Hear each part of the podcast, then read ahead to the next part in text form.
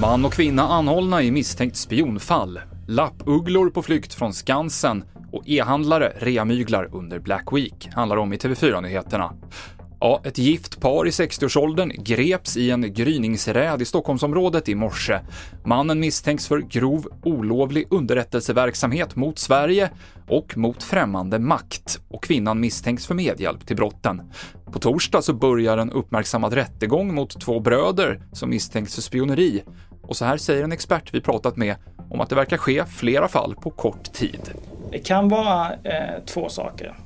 Eh, och de två sakerna kan då förstärka varandra. Och det ena är att det kan vara en ökad eh, intensitet i underrättelseaktiviteten eh, i hela Europa kan man tänka sig på grund av Ukraina och sabotage sabotaget mot Nord Stream och annat. Och det andra kan ju vara att en ökad vaksamhet från säkerhetstjänster och kontraspionage och att de här sakerna då samverkar och förstärker varandra. Och så kan det också vara ett ökat risktagande i samband med den här intensifierade underrättelseverksamheten också. Tony Ingesson, biträdande lektor i underrättelseanalys vid Lunds universitet. Just nu så pågår reaveckan Black Week, men många e-handlare kringgår den nya realagen, visar en undersökning gjord av sajten Prisjakt.